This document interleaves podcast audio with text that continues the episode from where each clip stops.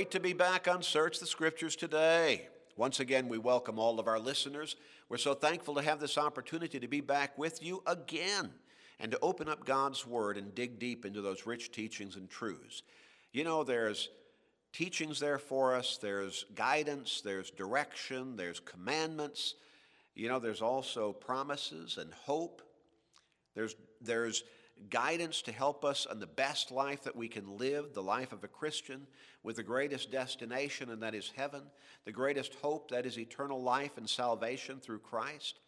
There's also some chastisements, some, uh, some, some corrections, some rebukes, but all of it works together to give us the greatest hope, the best life that a human being can live on this earth.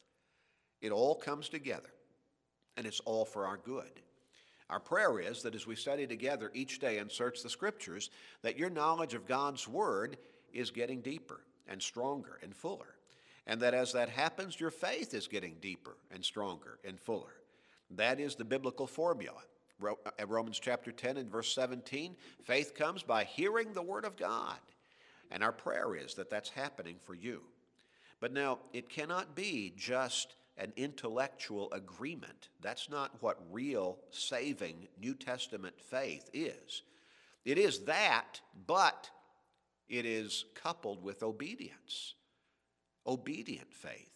Active, dedicated, serving faith.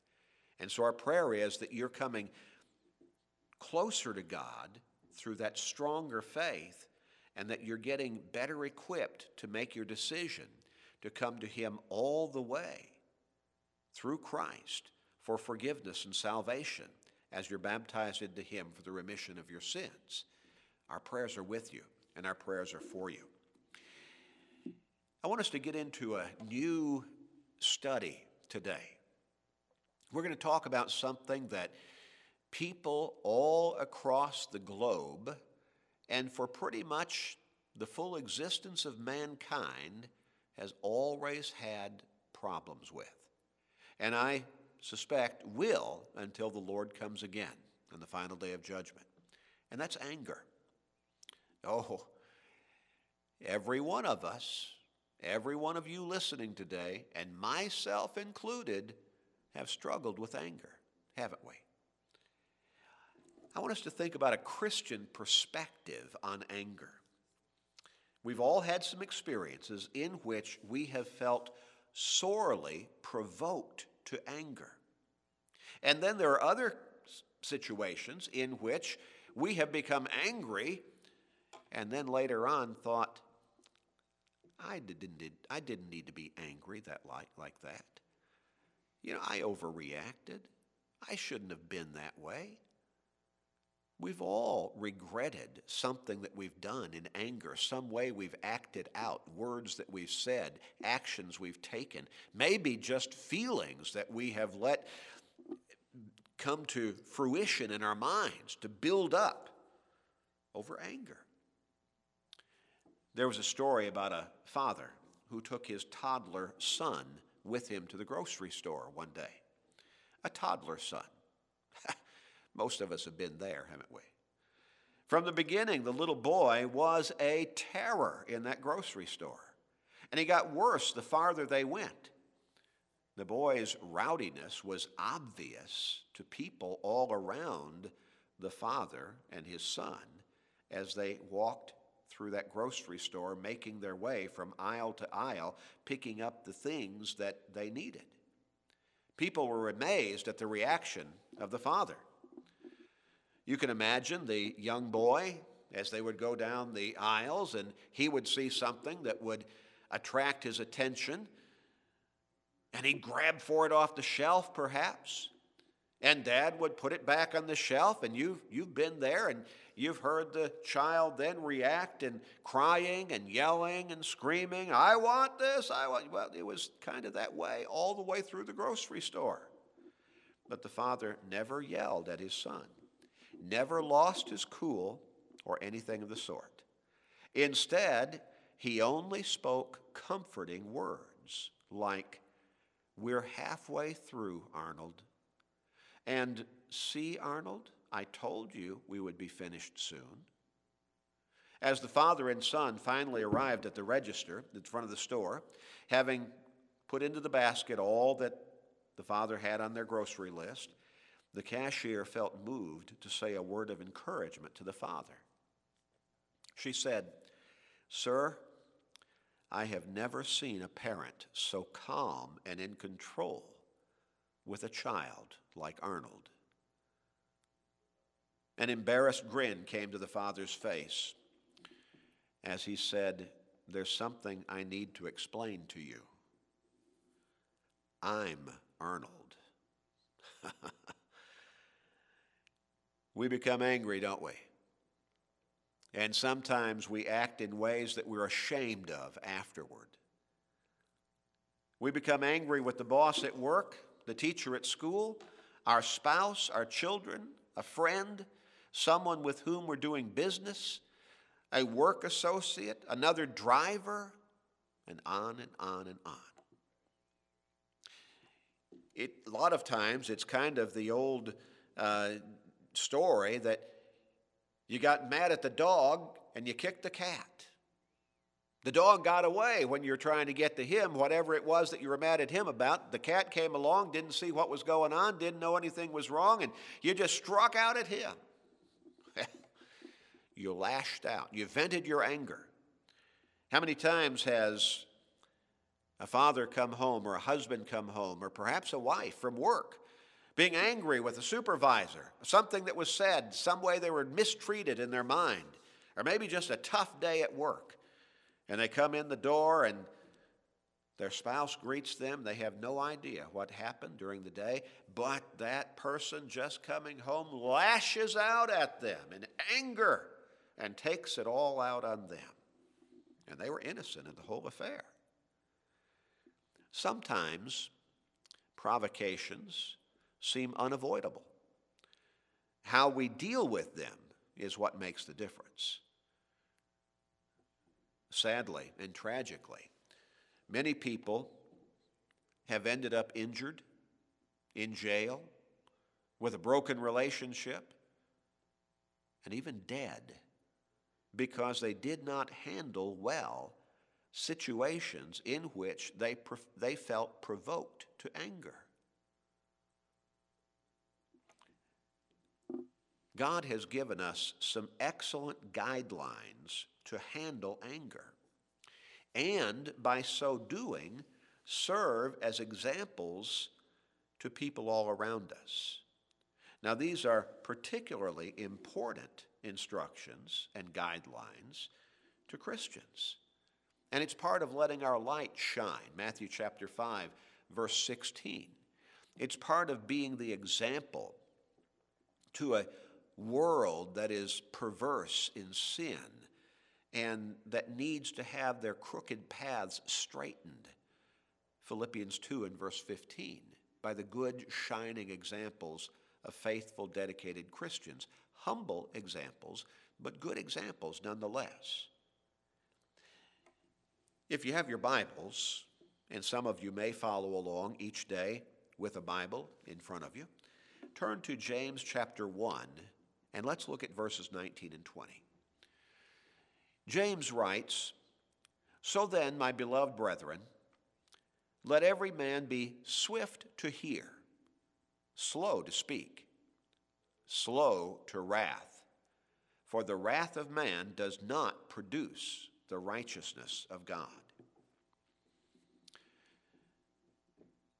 What simple yet profound instructions James gives us there. And of course, James is just writing God's word, inspired, guided by the Holy Spirit to write what he wrote. So it is not James' wisdom that is shining forth here. It is God's wisdom, and it is godly wisdom. Think about it. Slow to wrath. As followers of God, as followers of Christ, we're supposed to be a special people who should provide a special example to all of those around us.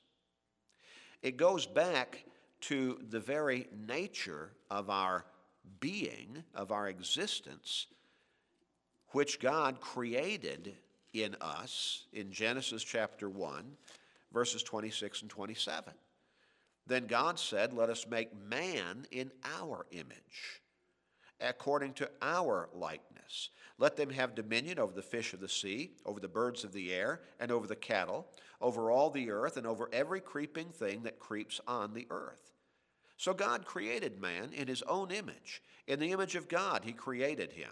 Male and female, he created them. So God created us unique to everything else that he had created. All of the animal life that he created in this world, as amazing as it is, it's not like us. We're different. We're special. We're unique. We're the only ones whom God created in his own image. Now, I believe we can understand that to mean that he created us with a spiritual essence, a spiritual identity. We could kind of boil it down and say a soul. Nothing else that he created was created in that way. When you think about animals, and you can think about any species you want, they can react in certain ways. They can even be trained to do what we would say are the right things or the best things, but they don't understand that inherently. It's not by nature that they understand that. See, only mankind has within himself the inherent nature of discerning good from evil, of understanding the very concepts of good and evil. We understand what goodness is because we're created in God's image. Nothing else has that inherent ability. We understand you don't go out and, and shoot somebody down in cold blood because that's evil. But now an animal will go and tear apart another animal for food. Absolutely has no compunction in doing it. No conscience. It's a matter of survival for that animal. It's part of his nature. We understand that going out and killing another human being, that's wrong. That's evil. It's ungodly. It's immoral. But you see, there is no sense of morality inherent within the nature of other animals. God created us special. Now, that's one reason that we're a special people. And as a special people, and especially as we become Christians, we become a special people within humanity. And we need to be the proper example that God has designed us to be as Christians. If we turn to First Peter chapter two, First Peter chapter two, and we want to look at verse, uh, verse five to begin with. And again, Peter is writing to Christians here. Very descriptively, he says, you also, as living stones, are being built up a spiritual house, a holy priesthood, to offer up spiritual sacrifices acceptable to God through Jesus Christ. Now, the spiritual house that he's talking about there, I believe, is, is the church. And he says each true New Testament Christian is like a living stone within the overall structure of that spiritual house, the church. And we are supposed to offer up spiritual sacrifices acceptable to God through Jesus Christ. The way we live our lives, for example. Our worship, for example. Now drop down to verse nine, and we read further. But you are a chosen generation, a royal priesthood, a holy nation, his own special people, that you may proclaim the praises of him who called you out of darkness into his marvelous light, who once were not a people, but are now the people of God, and had, who had not obtained mercy, but now have obtained mercy. As Christians, we're supposed to be the examples for the world around us. We're supposed to be that light on the hill, that seasoning salt. Matthew five, verses thirteen through sixteen. We're supposed to be that straightening influence, straightening the crooked paths of those who are living in and walking in sin, Philippians two and verse fifteen. We're supposed to be different. Now, going back to James chapter one and look at verse eighteen now. We looked at verses nineteen and twenty, but verse eighteen kind of sets the stage, to a degree at least, for verses nineteen and twenty. James writes, "Of his own will," that is God's own will, "he brought us forth," those who have become true New Testament Christians, "by the word of truth, that we might be a kind of first fruits of his creatures." Now that phrase, "brought us forth," carries the sense or the image of a birthing process, bringing to life, in other words. As a mother goes into the delivery room, or a mother-to-be goes into the delivery room, and the doctor works with her, and together he brings forth that child. God brings us forth, and that child now breathes and cries, and he has life. When we are baptized into Christ, we're baptized into his death, we are buried with him through baptism, and we are resurrected through that baptism to a new life. Romans chapter six, verses three, four, and five. We are brought from death in sin to life in Christ through baptism. We are born again, and we are ready to live a new life. That's the imagery in James chapter one and verse eighteen. Now then, verses nineteen and twenty again. "So then, my beloved brethren, let every man be swift to hear, slow to speak, slow to wrath, for the wrath of man does not produce the righteousness of God." Because he brought us forth to a new life, verse eighteen. Then the next, the opening of the next verse is very telling. That phrase, "so then," so then, that is translated in the King James Version, "wherefore," and it has the sense of "because of this fact." What fact? Verse eighteen. "We have been brought to life by the word of truth, that we might be a kind of first fruits of his creatures." We're to be examples. We're to stand out from the world around us. First fruits of his creatures. So then, because of this fact, because of who we're supposed to be in Christ, let every man be slow to speak, slow, uh, swift to hear, slow to speak, slow to wrath. So then. And then when it says, "let every man be swift to hear," that little word in English, "let," is in the Greek, and this was originally written in Greek, imperative, grammatically speaking, and therefore it carries the sense of a commandment. It's not the idea of, "I'm going to let you drive my car today," or "I'm going to let you use my computer." That's, that's not what it is. It is the sense of, this is a command. Let every man, the command, every man is commanded to be swift to hear, slow to speak, slow to wrath. Slow to wrath. Be slow to allow wrath to develop within you. Now, what is wrath? A lot of people would just say, well, that's another word for anger. It's much more than that. It is, more accurately, uncontrolled anger, improper indignation. It is often with a settled-in bitterness that seeks revenge. So you see, it is anger gone out of control. And anger can easily get out of control if we're not careful.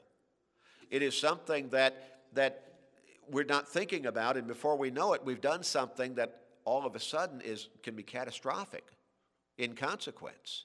Again, remember what we talked about earlier. How many people have found themselves injured, in jail, with a broken relationship, or dead because they did not handle well situations in which they felt provoked to anger?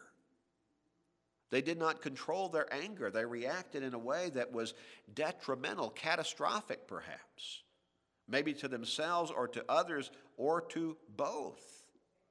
It is, then, then look at the, the, uh, at, at the end of verse twenty. For the wrath of man does not produce the righteousness of God. When you think about uncontrolled anger, wrath, in other words, can you think of a time when anger has produced anything good? Can you think of a time in your life when you became so angry that perhaps you lost control, and as a result, people said, "What a godly person that is"? Well, of course not. You see, by nature, anger demonstrates itself in a way that is contradictory to godliness. And so James says, wrath of man does not produce the righteousness of God. And probably most of the time when you found yourself angry and lashing out, either physically or maybe verbally, or even you're just doing it privately in your mind, you're running through these scenarios, you're so angry, you're having an argument with somebody who's not even there. Maybe you're calling them names, maybe you feel your blood pressure rising, and you're just in your mind virtually losing control, and that's not godliness, is it? It's seldom that anger reflects godliness or produces a positive result from a spiritual perspective.